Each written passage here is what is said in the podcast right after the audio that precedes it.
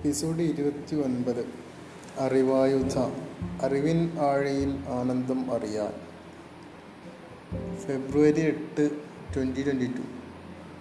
S C R T text ബുക്കുകളാണ് cover ചെയ്തുകൊണ്ടിരിക്കുന്നത്. അതിൽ sixth standard സാമൂഹ്യ ശാസ്ത്രം ചാപ്റ്റർ നാല്.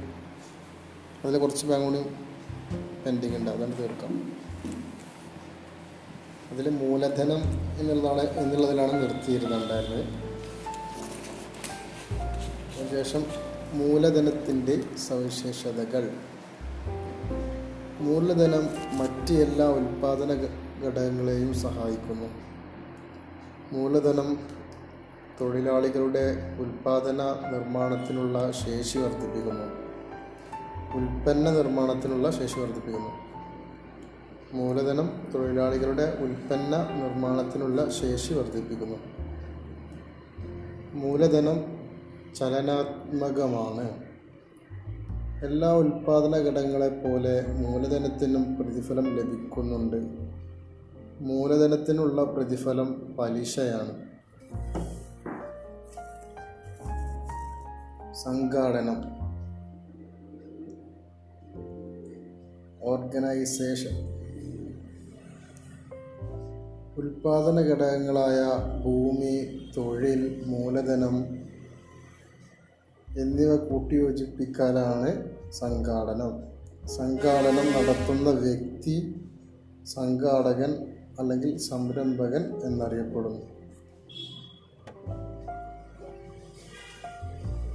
ഭൂമി തൊഴിൽ മൂലധനം സംഘാടനം ഉൽപാദനം ഉൽപ്പന്നം. ഇതൊരു ഫ്ലോ രീതിയിലാണ് കൊടുത്തിട്ടുള്ളത് കേട്ടോ അതായത് ഭൂമി തൊഴിൽ മൂലധനം. ഈ മൂന്നും കൂടി കൂടിയതാണ് സംഘാടനം. ഈ സംഘാടനത്തിലൂടെ ഒരു ഉൽപാ ഉൽപാദനം നടക്കുന്നു.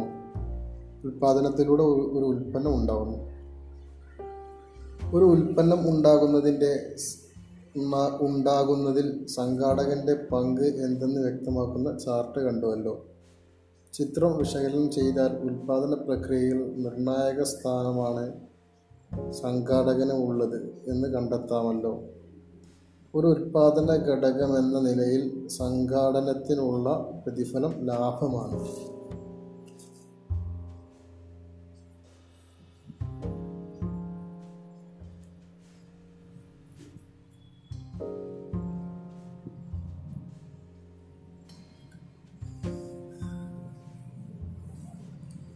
സംഘാടകന്റെ സവിശേഷതകൾ.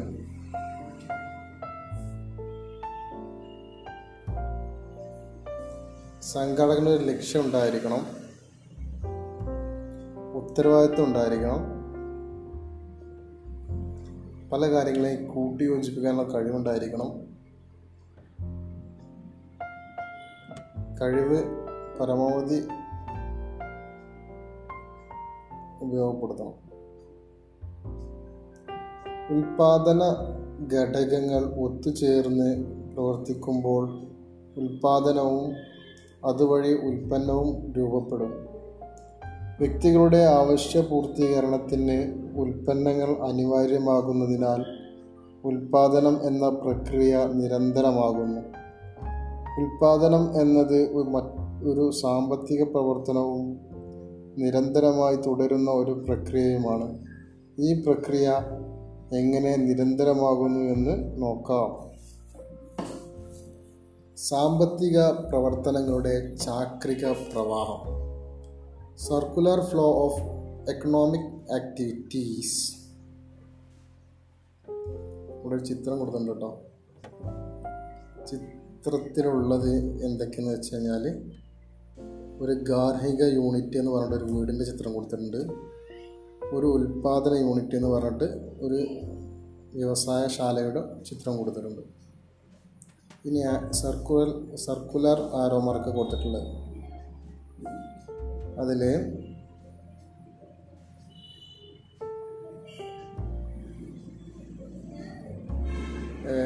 ഒരു ഗാർഹിക യൂണിറ്റിൽ നിന്ന് ഉൽപാദന യൂണിറ്റിലേക്ക് സാധനങ്ങൾക്കും സേവനങ്ങൾക്കുമുള്ള വില എന്നുള്ളത് ഗാർഹിക യൂണിറ്റിൽ നിന്ന് ഉൽപ്പാദനത്തിലേക്ക് പോകുന്ന വരമാർക്കാണ്. ഉൽപാദന ഘടകങ്ങൾ. സാധനങ്ങളും സേവനങ്ങളും. അത് ഉൽപാദന യൂണിറ്റിൽ നിന്ന് ഗാർഹിക യൂണിറ്റിലേക്ക് പോകുന്നതാണ്. ഉൽപാദന ഘടകങ്ങൾക്കുള്ള പ്രതിഫലം. അതും വ്യവസായ യൂണിറ്റിൽ നിന്ന് ഗാർഹിക യൂണിറ്റിലേക്ക് പോകുന്നതാണ്. സാമ്പത്തിക പ്രവർത്തനങ്ങളുടെ ഗതി സൂചിപ്പിക്കുന്ന താഴെ കൊടുത്തിരിക്കുന്ന ചിത്രം നോക്കൂ. ഇവിടെ ഉൽപ്പന്നങ്ങൾ ഉൽപ്പാദിപ്പിക്കുന്നത് ഉൽപ്പാദന യൂണിറ്റും ഉൽപ്പാദിപ്പിക്കുന്ന ഉൽപ്പന്നങ്ങൾ ഉപയോഗിക്കുന്നത് ഗാർഹിക യൂണിറ്റുമാണ്. ഉൽപ്പന്നങ്ങൾ ഉൽപ്പാദിപ്പിക്കുന്നത് ഉൽപ്പാദന യൂണിറ്റും അത് ഉപയോഗിക്കുന്നത് ഗാർഹിക യൂണിറ്റുമാണ്. മനുഷ്യൻ ആവശ്യപൂർത്തീകരണത്തിനാണല്ലോ ഉൽപാ ഉൽപ്പന്നങ്ങൾ ഉപയോഗിക്കുന്നത്.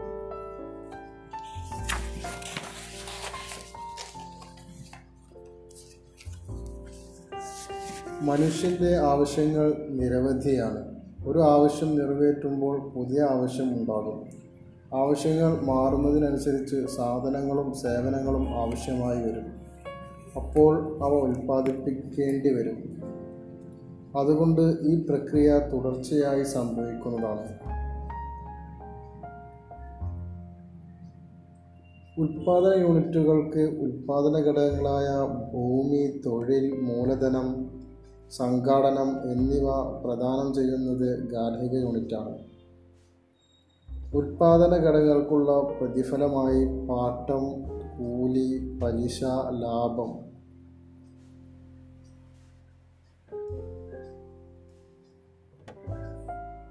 എന്നിവ ഉൽപാദന യൂണിറ്റ് ഗാർഹിക യൂണിറ്റിന് നൽകുന്നു.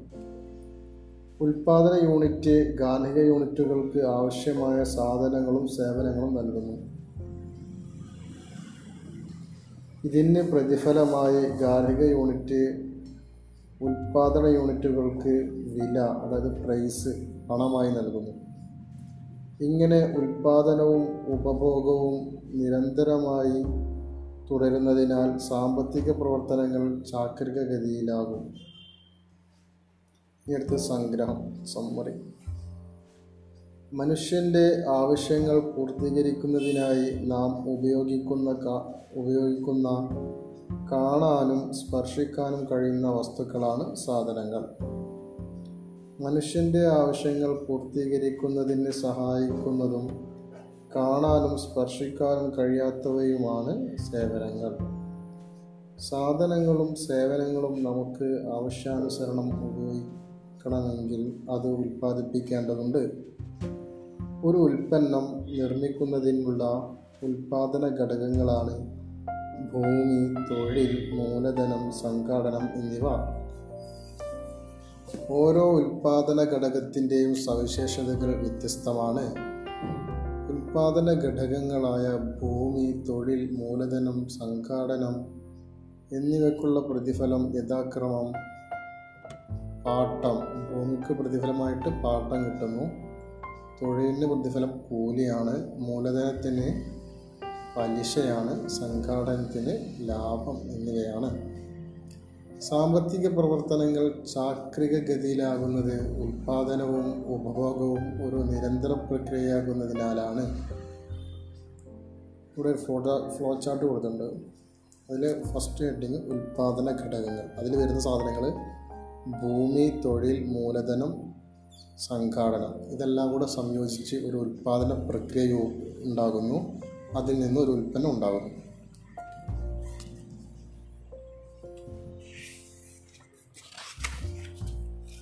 അടുത്ത ചാപ്റ്റർ അഞ്ച്.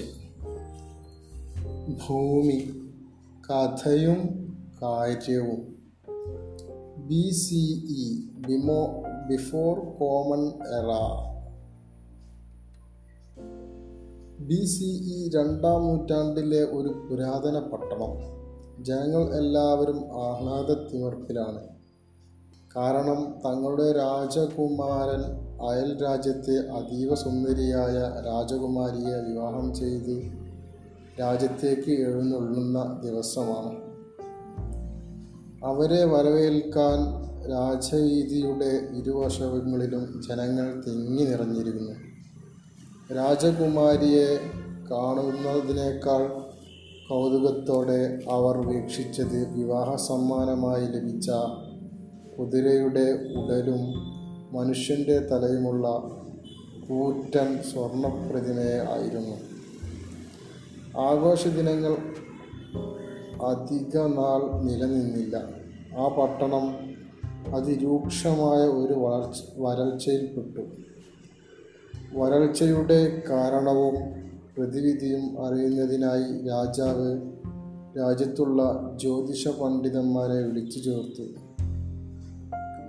രാജകുമാരന് വിവാഹ സമ്മാനമായി ലഭിച്ച സ്വർണപ്രതിമ രാജ്യത്ത് കൊണ്ടുവന്ന ദുർഭ ദൗർഭാഗ്യമാണ് വരൾച്ചയ്ക്കുള്ള കാരണമായി അവർ കണ്ടെത്തിയത്. പ്രതിവിധിയായി അവർ നിർദ്ദേശിച്ചു. സ്വർണപ്രതിമയെ ഭൂമിയുടെ അറ്റത്ത് കൊണ്ടുപോയി താഴേക്ക് ഉപേക്ഷിക്കുക.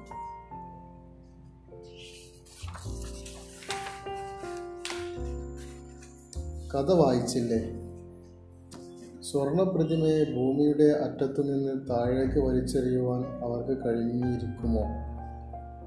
വളരെ കാലം ആളുകൾ വിശ്വസിച്ചിരുന്നത് ഭൂമി പരന്നതാണ് എന്നാണത്രേ. ഭൂമിയുടെ ആകൃതിയെക്കുറിച്ചുള്ള ധാരണകൾ പുരാതന കാലം മുതൽക്കേ ജനങ്ങളിൽ ആശയക്കുഴപ്പം സൃഷ്ടിച്ചിരുന്നു. ഭൂമിയുടെ ആകൃതിയെക്കുറിച്ച് പ്രചരിച്ചിട്ടുള്ള കഥകൾ പലപ്പോഴും ഭാവനാപൂർണവും രസകരവുമാണ്.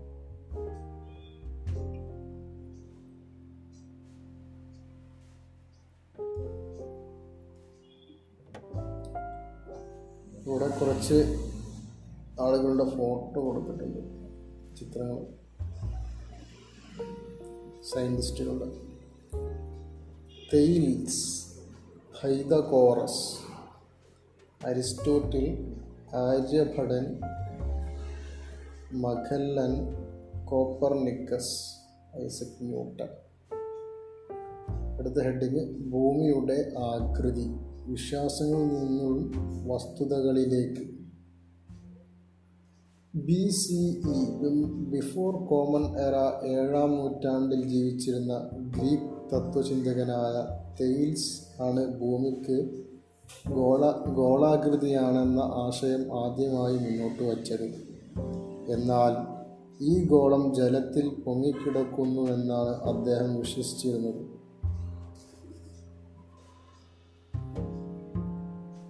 ഗ്രീക്ക് തത്വചിന്തകരായ പൈതഗോറസും അരിസ്റ്റോട്ടിലുമാണ് ഭൂമിക്ക് ഗോളാകൃതിയാണെന്ന് സ്ഥാപിച്ചത്. ആ കാലഘട്ടത്തിൽ ഈ ആശയത്തോട് വളരെയധികം യോജിപ്പുകൾ ഉണ്ടായി. പിന്നീട് കോപ്പർനിക്കസ് ഈ ആശയത്തെ ശക്തമായി പിന്താങ്ങി.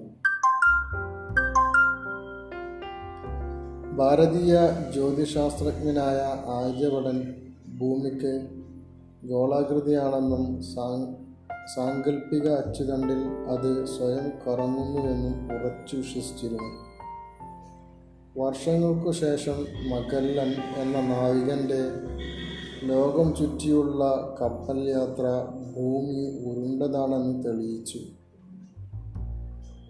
സർ ഐസക് ന്യൂട്ടൺ ഭൂമിക്ക് കൃത്യമായ ഗോളത്തിന്റെ ആകൃതിയല്ലെന്ന് കണ്ടെത്തി. ധ്രുവപ്രദേശങ്ങൾ അല്പം പരന്നതും മധ്യഭാഗം ചെറുതായി വീർത്തതുമായ ഗോളാകൃതിയാണെന്ന് അദ്ദേഹം സ്ഥാപിച്ചു. ധ്രുവങ്ങൾ അല്പം പരന്നതും മധ്യഭാഗം ചെറുതായി വീർത്തതുമായ ഗോളാകൃതിയെ ജിയോയിഡ് എന്ന് വിളിക്കുന്നു. ജിയോയിഡ് എന്ന പദത്തിന് അർത്ഥം ഭൂമിയുടെ ആകൃതി എർത്ത് ഷേപ്പ് എന്നാണ്.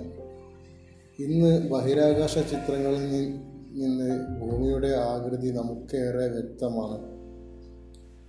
അമ്പമ്പോ എത്ര വലുതാണ് ഈ ഭൂമി? നിങ്ങളുടെ വീട്ടിൽ നിന്നും സ്കൂളിലേക്ക് എത്ര ദൂരമുണ്ട്?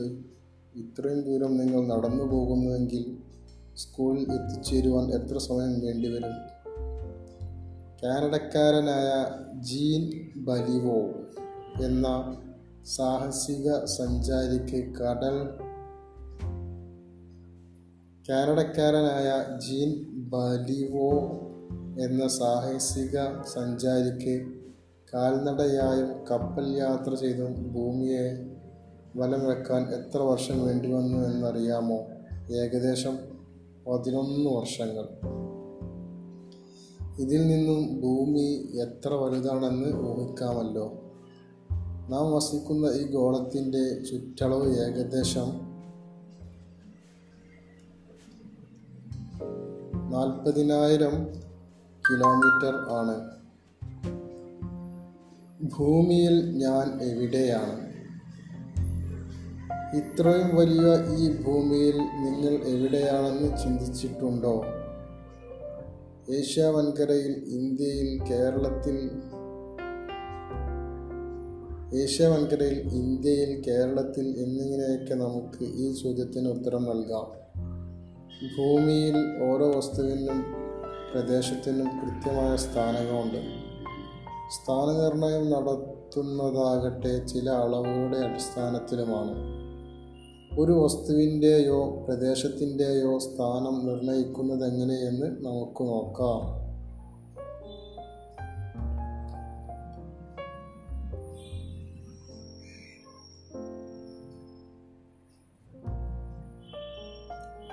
ഭൂമി ഭൂമിയുടെ വലിപ്പം കണ്ടെത്തുവാൻ ആദ്യമായി ശ്രമിച്ചത് ആരെന്നറിയാമോ? ബി സി മൂന്നാം നൂറ്റാണ്ടിൽ ഗ്രീക്ക് തത്വചിന്തകനായ ഇറത്തോസ്തനീസ് സൂര്യരശ്മികൾ ഭൂമിയിൽ പതിക്കുന്നതിന്റെ കോണളവിനെ മാത്രം ആശ്രയിച്ചാണ് ഭൂമിയുടെ ചുറ്റളവ്. രണ്ട് ലക്ഷത്തി അൻപതിനായിരം.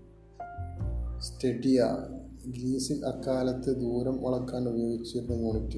അതാണ് സ്റ്റഡിയ ഇന്ന് കണ്ടെത്തിയത്. രണ്ട് ലക്ഷത്തി അൻപതിനായിരം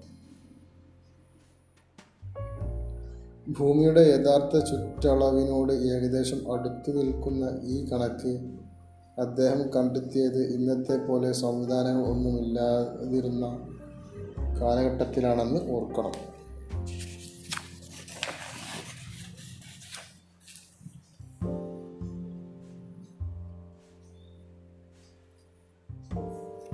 കളിക്കാം പഠിക്കാം.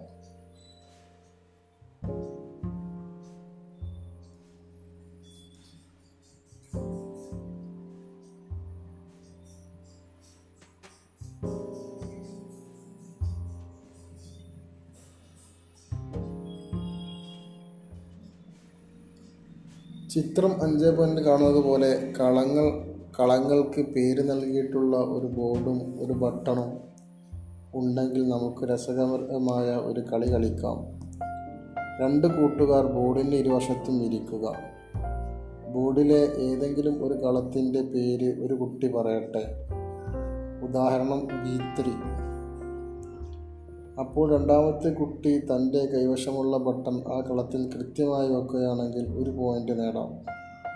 ഇനി രണ്ടാമത്തെ കുട്ടിയുടെ അവസരമാണ്. ഇതുപോലെ ഇഷ്ടമുള്ള കളത്തിൽ പേര് പറയാം.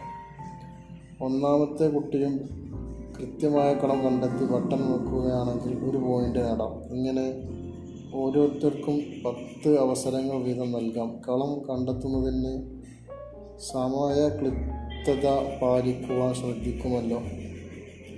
ഇത് പൊസിഷൻ കൺസെപ്റ്റ് ക്ലിയർ ഗെയിമാണ്.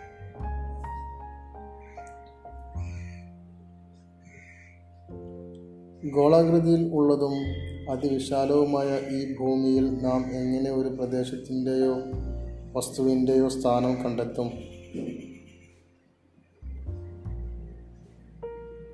കളങ്ങൾ വരച്ചിട്ടാണോ? നൽകിയിട്ടുള്ള പന്തിന്റെ ചിത്രം നോക്കൂ. പന്തിൽ ഒട്ടിച്ചിരിക്കുന്ന ചിത്രത്തിന്റെ സ്ഥാനം എവിടെയാണെന്ന് എങ്ങനെ പറയും? മുകളിൽ താഴെ മധ്യഭാഗത്ത് അരികിൽ.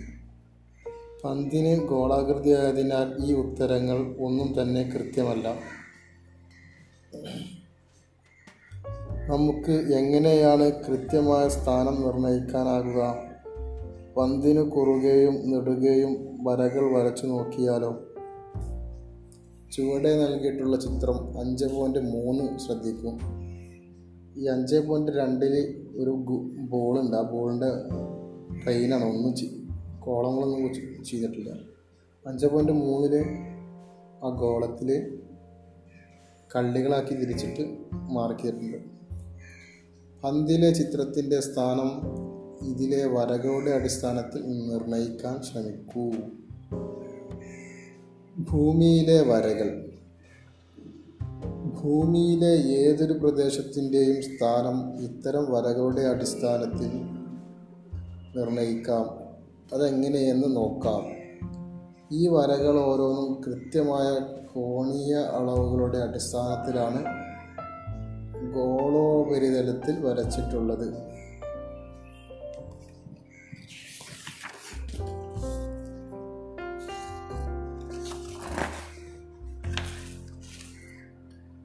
ചിത്രം അഞ്ച് പോയിന്റ് നാല് ശ്രദ്ധിക്കൂ. ഒരു ഗ്ലോബിന്റെ ഗ്ലോബിൽ നെടുകയും കുറുകയും വരകൾ വരച്ചിരിക്കുന്നത് കണ്ടില്ലേ? കുറുകെ കാണുന്ന വരകളെ അക്ഷാംശ രേഖകളെന്നും നെടുകെ കാണുന്ന വരകളെ രേഖാംശ രേഖകളെന്നും വിളിക്കുന്നു. കുറുകെ എന്ന് പറഞ്ഞാൽ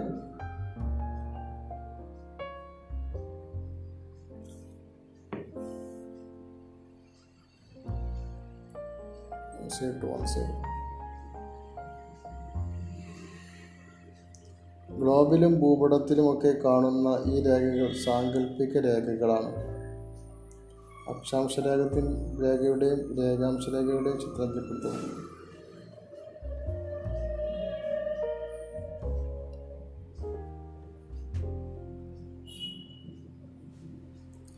അക്ഷാംശ രേഖകൾ.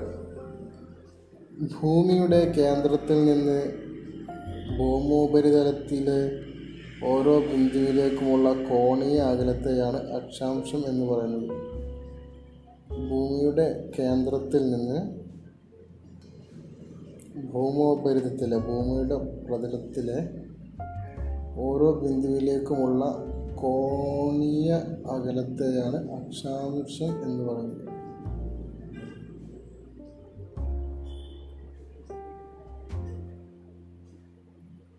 അക്ഷാംശം ചെറുതും വലുതും അത് മധ്യത്തിൽ വരുമ്പോൾ ഏറ്റവും വലുതായിരിക്കും.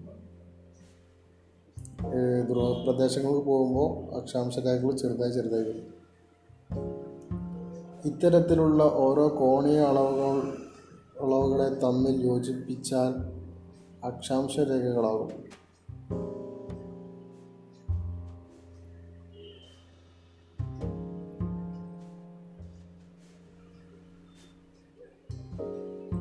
അച്ചുതണ്ട്. ഒരു പന്തിന്റെ മധ്യഭാഗത്തു കൂടി ഒരു ദണ്ട് കടത്തി പന്തിനെ ഒന്ന് കറക്കി നോക്കൂ.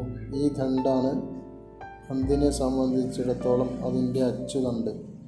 ഇതുപോലെ ഭൂമിയുടെ കേന്ദ്രഭാഗത്തു കൂടി കടന്നു പോകുന്ന ഒരു ദണ്ടുണ്ടെന്ന് സങ്കല്പിക്കൂ ഈ സാങ്കല്പിക ദണ്ടാണ് ഭൂമിയുടെ അച്ചുതണ്ട്. ഈ അച്ചുതണ്ടിനെ അടിസ്ഥാനമാക്കിയാണ് ഭൂമി സ്വയം കറങ്ങുന്നത്. അക്ഷാംശ രേഖകൾ വരക്കാം.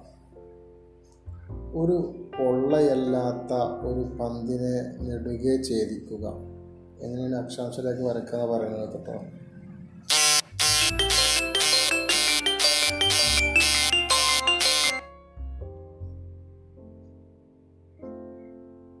ഒരു പൊള്ളയല്ലാത്ത ഒരു പന്തിനെ നെടുക ഛേദിക്കുക.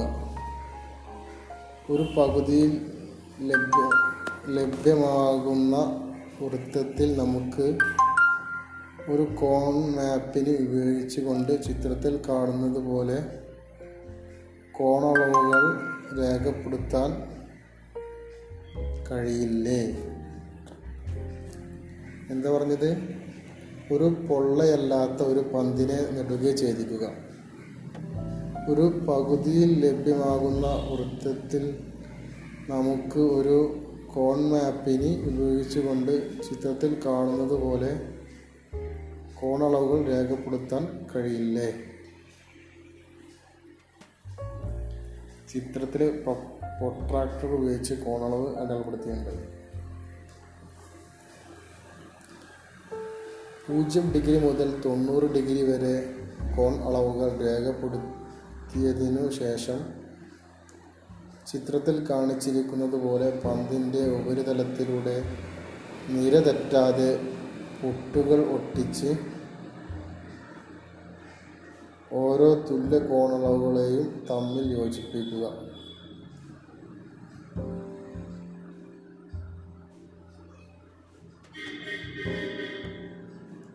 ഇനി പൊട്ടുകൾക്ക് പകരം രേഖകൾ വരച്ചുകൊണ്ട് തുല്യ കോണളവുകളെ യോജിപ്പിക്കുക.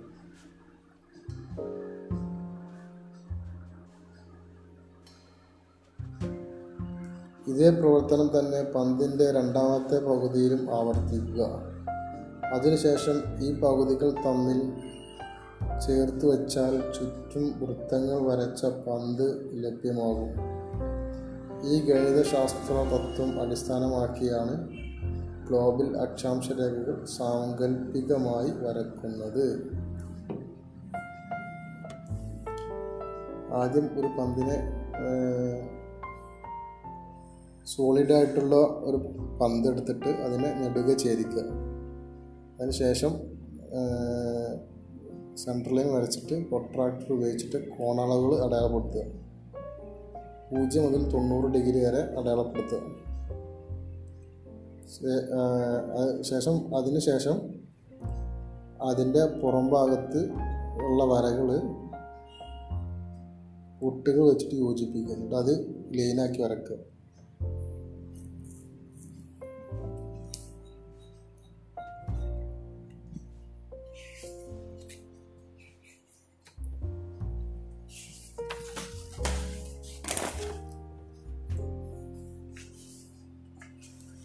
ഗ്ലോബ് ശ്രദ്ധിക്കൂ.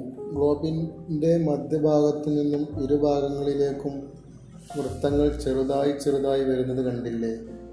ഓരോ കോണീയ അകലത്തിലുള്ള അക്ഷാംശ രേഖ അക്ഷാംശങ്ങളെ യോജിപ്പിക്കുന്നതിനാൽ യോജിപ്പിക്കുന്നതിനായി പൊട്ടുകൾ ഉപയോഗിച്ചപ്പോൾ വേണ്ട പൊട്ടുകളുടെ എണ്ണം കുറഞ്ഞു വരുന്നത് ശ്രദ്ധിച്ചല്ലോ.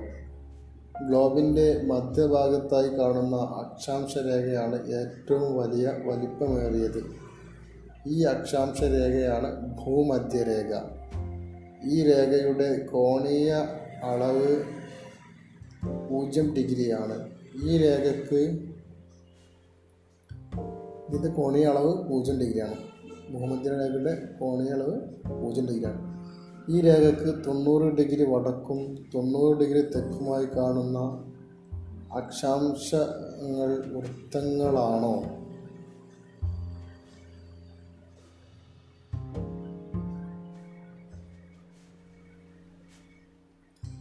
ഇവ യഥാക്രമം ഉത്തരധ്രുവമെന്നും ദക്ഷിണ ധ്രുവമെന്നും അറിയപ്പെടുന്നു. മറ്റ് അക്ഷാംശരേഖകളെല്ലാം തന്നെ വൃത്തങ്ങളാണ്. ഇവ ഭൂമധ്യരേഖയ്ക്ക് സമാന്തരമായി വരച്ചിട്ടുള്ള വൃത്തങ്ങളായാണ് കാണുന്നത്.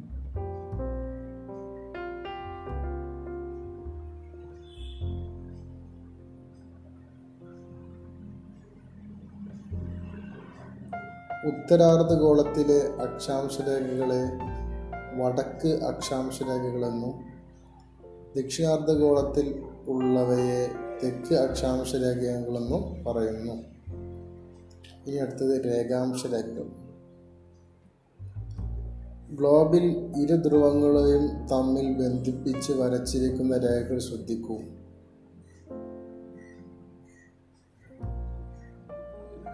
രേഖാംശ രേഖകളാണിവ. അക്ഷാംശ രേഖകൾക്ക് ലംബമായി വരച്ചിട്ടുള്ള വക്രരേഖകളാണിവ.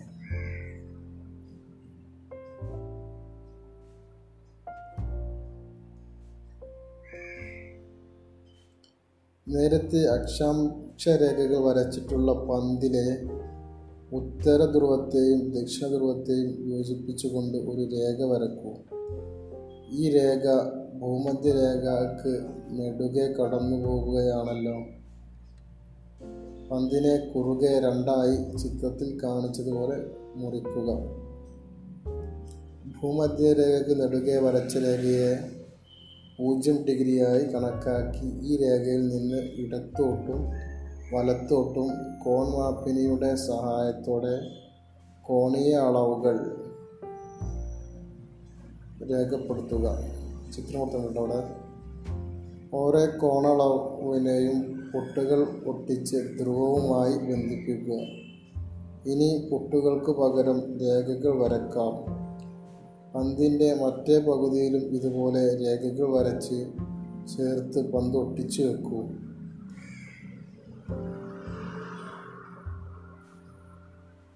ഇപ്പോൾ പൂർണമായ ഇരു ധ്രുവങ്ങളെയും ബന്ധിപ്പിച്ച് രേഖകളുള്ള പന്തല്ല ലഭ്യമാണ്. ഇപ്പോൾ ചിത്രത്തിൽ കാണുന്നത് പോലെ ഇരു ധ്രുവങ്ങളെയും ബന്ധിപ്പിച്ച് രേഖകളുള്ള പന്തല്ല ലഭ്യമാവുക. ഈ രേഖകളാണ് രേഖാംശ രേഖകൾ എന്നറിയപ്പെടുന്നത്. പൂജ്യം ഡിഗ്രി രേഖാംശം മാനക മാനക രേഖാംശം എന്ന പേരിൽ അറിയപ്പെടുന്നു.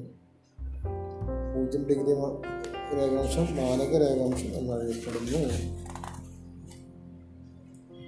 മാനക രേഖാംശത്തിന് വശത്തിന് ഇരുവശവും മാനക രേഖാംശത്തിന് ഇരുവശവും കിഴക്കും പടിഞ്ഞാറുമുള്ള കോണീയ അകലമാണ് രേഖാംശം. ഇങ്ങനെ മാനക രേഖാംശ ഇങ്ങനെ മാനക രേഖാംശത്തിൽ നിന്നും ഒരു കോണീയ അകലമുള്ള രേഖാംശങ്ങളെ തമ്മിൽ ബന്ധിപ്പിച്ചുകൊണ്ട് വരക്കുന്ന സാങ്കല്പിക രേഖയാണ് രേഖാംശ രേഖ എന്താ പറഞ്ഞ്? മാനകരേഖ എന്ന് പറഞ്ഞാൽ മധ്യത്തിലൂടെ കടന്നു പോകുന്ന രേഖ സീറോ ഡിഗ്രി മാനകരേഖാംശത്തിൽ നിന്നും ഓരോ കോണീയ അകലമുള്ള രേഖകളെ തമ്മിൽ ബന്ധിപ്പിച്ചുകൊണ്ട് വരക്കുന്ന സാങ്കല്പിക രേഖയാണ് രേഖാംശ രേഖകൾ. കുറച്ച് ചിത്രം കൊടുത്താണ് ഈ രേഖകളെല്ലാം ഉത്തര ധ്രുവത്തിലും ദക്ഷിണ ധ്രുവത്തിലും കൂട്ടിമുട്ടുന്നില്ലേ? മാനക രേഖാംശത്തിന് ഇരുവശവുമായി നൂറ്റി എൺപത് ഡിഗ്രി വീതം രേഖാംശ വശങ്ങളാണുള്ളത്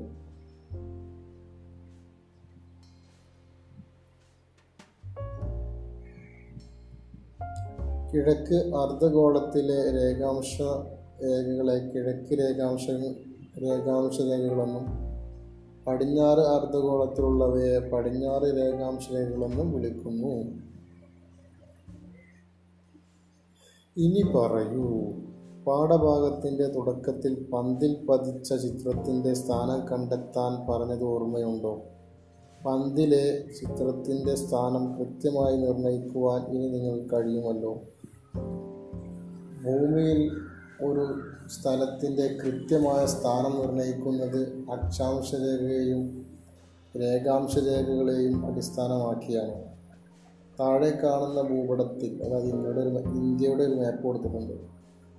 ഭൂപടത്തിൽ നിന്നും ഇന്ത്യയുടെ സ്ഥാനം ഏതൊക്കെ അക്ഷാംശ രേഖാംശ രേഖകളുടെ ഇടയിലാണെന്ന് കണ്ടെത്തൂ.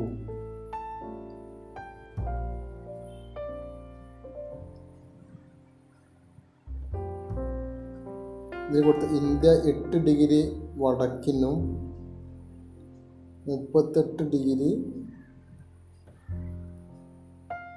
വടക്കിനും ഇടയിലാണ്. അക്ഷാംശ രേഖ രേഖാംശ രേഖ അറുപത്തെട്ട് ഡിഗ്രി കിഴക്കിനും തൊണ്ണൂറ്റെട്ട് ഡിഗ്രി കിഴക്കിനും ഇടയിലാണ്.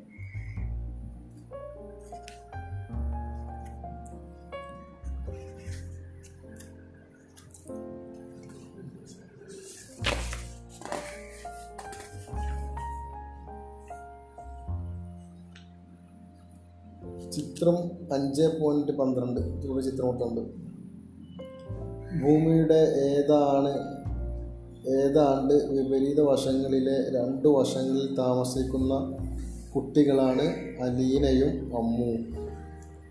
അലീന അമേരിക്കൻ ഐക്യനാടുകളിലെ കാലിഫോർണിയയിലും അമ്മു കേരളത്തിലും. ഗ്ലോബ് പരിശോധിച്ചാൽ ഈ സ്ഥലങ്ങൾ വിപരീത ദിശയിലാണെന്ന് മനസ്സിലാകും. അമ്മു രാവിലെ സ്കൂളിലേക്ക് പോകുമ്പോൾ അലീന രാത്രി രാത്രിയിൽ ഉറങ്ങുകയാണ്. അലീന രാവിലെ സ്കൂളിൽ പോകുമ്പോഴോ? അലീ അത് അലീന സ്കൂളിൽ പോകുമ്പോൾ മറ്റുള്ള ഉറങ്ങായിരിക്കും അമ്മുവിന്റെ നാട്ടിൽ രാത്രിയായിരിക്കും ഭൂമിയിൽ ഒരു ഭാഗത്ത് പകൽ അനുഭവപ്പെടുമ്പോൾ നേരെ മറുഭാഗത്ത് രാത്രിയായിരിക്കും പകലും രാത്രിയും ഭൂമിയിൽ മാറി മാറി അനുഭവപ്പെടുന്ന അനുഭവപ്പെടുന്നു. എന്തുകൊണ്ടാണ് ഇങ്ങനെ സംഭവിക്കുന്നതെന്ന് നമുക്ക് കണ്ടെത്താം. ഒരു പരീക്ഷണമായാലോ? ഇവിടെ ചിത്രം കൊടുത്തിട്ടുണ്ട്. ചിത്രത്തിൽ കാണുന്നത് പോലെ ഒരു ഗ്ലോബ് ഏതെങ്കിലും ഒരു പ്രകാശ സ്രോതസ്സിനു അഭിമുഖമായി വരത്തക്കവണ്ണം പിടിച്ചു നോക്കൂ. ഒരു ഭാഗം പ്രകാശിതമാകുമ്പോൾ മറുഭാഗം ഇരുട്ടിലായിരിക്കും. ഇനി ഗ്ലോബ് കറക്കി നോക്കൂ. പ്രകാശിതമായിരുന്ന ഭാഗം ഇരുട്ടിലേക്ക് പോകുന്നതും ഇരുട്ടിലായിരുന്ന ഭാഗം പ്രകാശിതമാകുന്നതും കാണുന്നില്ലേ? ഭൂമിയുടെ ഒരു ഭാഗത്ത് പ്രകാശമുള്ളപ്പോൾ മറുഭാഗത്ത് ഇരുട്ടാണെന്ന് കണ്ടല്ലോ. ഇതുപോലെ തന്നെയാണ് ഭൂമിയിൽ രാത്രിയും പകലും ഉണ്ടാവുന്നത്. ഭൂമിയുടെ പ്രകാശ സ്രോതസ് സൂര്യനാണ്. ഭൂമിക്ക് ഗോളാകൃതിയാണെന്നും ഭൂമി അതിനെ അതിന്റെ അച്ചുതണ്ടിൽ സ്വയം കറങ്ങുന്നുവെന്നും നിങ്ങൾ പഠിച്ചല്ലോ. ഭൂമി സ്വയം കറങ്ങുന്നതിനെ ഭ്രമണം എന്ന് പറയുന്നു. ഭ്രമണം മൂലം സൂര്യന് അഭിമുഖമായി വരുന്ന ഭാഗം പ്രകാശിതമാകുന്നതിനാൽ പകൽ അനുഭവപ്പെടുന്നു. എന്നാൽ മറുഭാഗത്ത് സൂര്യപ്രകാശം എത്താത്തതിനാൽ രാത്രിയായിരിക്കും. ഭൂമിയിൽ പകലും രാത്രിയും മാറി മാറി അനുഭവപ്പെടുന്നത് ഭ്രമണം മൂലമാണ്. ഭൂമിക്ക് ഒരു ഭ്രമണം പൂർത്തിയാക്കാൻ ഇരുപത്തിനാല് മണിക്കൂർ സമയം വേണം. ഇതിനെ ഒരു ദിവസമായി കണക്കാക്കുന്നു.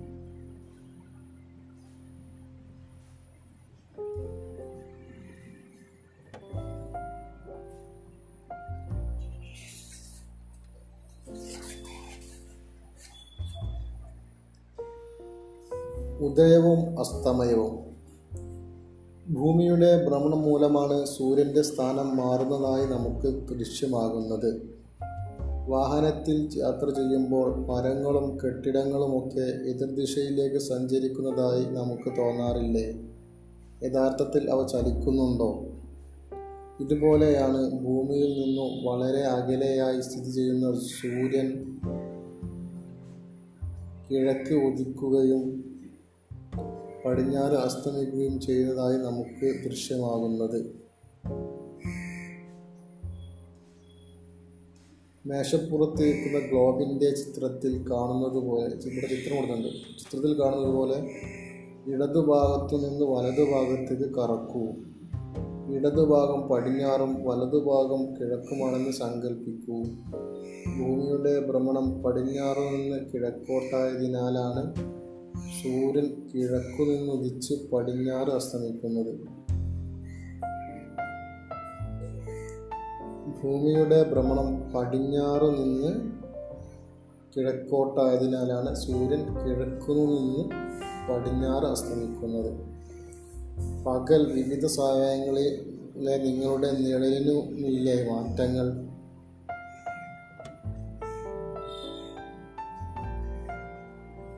മാറുന്ന കാലങ്ങൾ. ഭൂമി അതിന്റെ സാങ്കല്പിക അച്ചുതണ്ടിനെ ആധാരമാക്കി സ്വയം കറങ്ങുന്നതിനോടൊപ്പം സൂര്യനെ വലം വെക്കുകയും ചെയ്യുന്നു. ഈ വലം വെക്കൽ പരിക്രമണം എന്ന് അറിയപ്പെടുന്നു. ഒരു വർഷത്തിനുള്ളിൽ തന്നെ ഏതൊക്കെ എന്തൊക്കെ മാറ്റങ്ങളാണ് നമുക്ക് ചുറ്റും ചുറ്റിലും അനുഭവപ്പെടുന്നത് എന്ന് നിങ്ങൾ ശ്രദ്ധിച്ചിട്ടുണ്ടോ? സ്കൂൾ വർഷാരംഭത്തോടെ മഴക്കാലമായി. ഇടയ്ക്കിടെ പെയ്യുന്ന മഴ അഞ്ചാറ് മാസം നീണ്ടു നിൽക്കുന്നു. പിന്നെ മെല്ലെ തണുപ്പേറി വരുന്നു. അത് കഴിയുമ്പോൾ ചൂട്. മരങ്ങളിൽ ചിലത് ഇലപൊഴിക്കുന്നു പുഷ്പിക്കുന്നു കായ്ക്കുന്നു. എന്തുകൊണ്ടാണ് ഇങ്ങനെയൊക്കെ കാലങ്ങൾ മാറി മാറി അനുഭവപ്പെടുന്നത് എന്ന് ചിന്തിച്ചിട്ടുണ്ടോ? ഭൂമിയുടെ പരിക്രമണമാണ് ഇത്തരത്തിൽ വിവിധ കാലങ്ങൾ അനുഭവപ്പെടുന്നതിന് കാരണം. സൗരയൂഥത്തിലെ എല്ലാ ഗ്രഹങ്ങളും സൂര്യനെ വലം വെക്കുന്നു എന്ന് നിങ്ങൾ മുൻ ക്ലാസ്സുകളിൽ പഠിച്ചുവല്ലോ.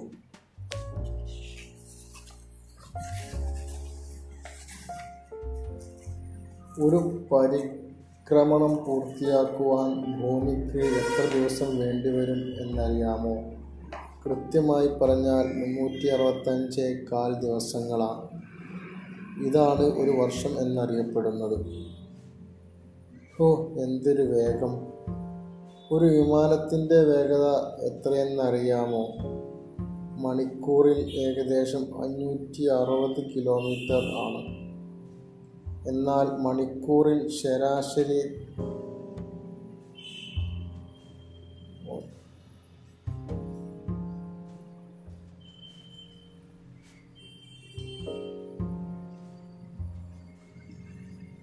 തൊണ്ണൂറ്റിയാറായിരം കിലോമീറ്റർ വേഗത്തിലാണ് ഭൂമിയുടെ പരിക്രമണം തൊണ്ണൂറ്റാറായിരം കിലോമീറ്റർ പെർ ഹവർ.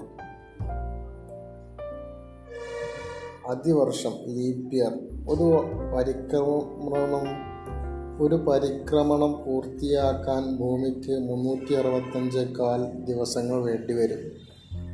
എന്നാൽ ഒരു വർഷത്തിന് മുന്നൂറ്റി അറുപത്തഞ്ച് ദിവസങ്ങളാണ് ഉള്ളത്. ബാക്കിയുള്ള കാൽ ദിവസം നാല് വർഷങ്ങൾ കൂടുമ്പോൾ ഒരു പൂർണ ദിവസമായി പരിഗണിക്കുന്നു. അങ്ങനെ ഓരോ നാലാമത്തെ വർഷത്തിലും മുന്നൂറ്റി അറുപത്തിയാറ് ദിവസം ഉണ്ടാകും. ഇതാണ് അതിവർഷം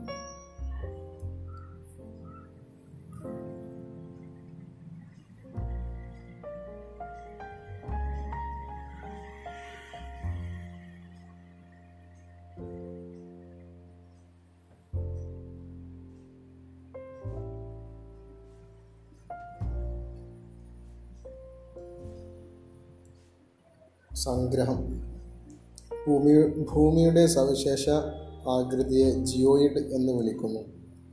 അക്ഷാംശ രേഖകളും രേഖാംശ രേഖകളും ഭൂകേന്ദ്രത്തിൽ നിന്നുള്ള കോണീയ അകലങ്ങളെ അടിസ്ഥാനമാക്കിയാണ് സാങ്കല്പികമായി വരച്ചിട്ടുള്ളത്.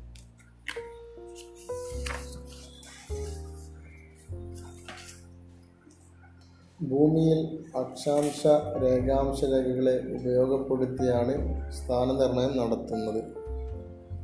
ഭ്രമണത്തിന്റെ ഫലമായി ദിനരാത്രങ്ങളും പരിക്രമണത്തിന്റെ ഫലമായി വിവിധ കാലങ്ങൾ ഉണ്ടാകും കാലങ്ങളും ഉണ്ടാകുന്നു.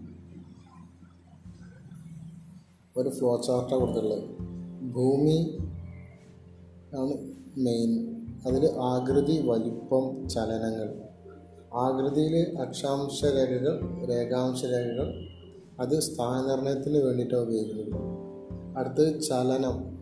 ഭ്രമണമുണ്ട് പരിക്രമണമുണ്ട്.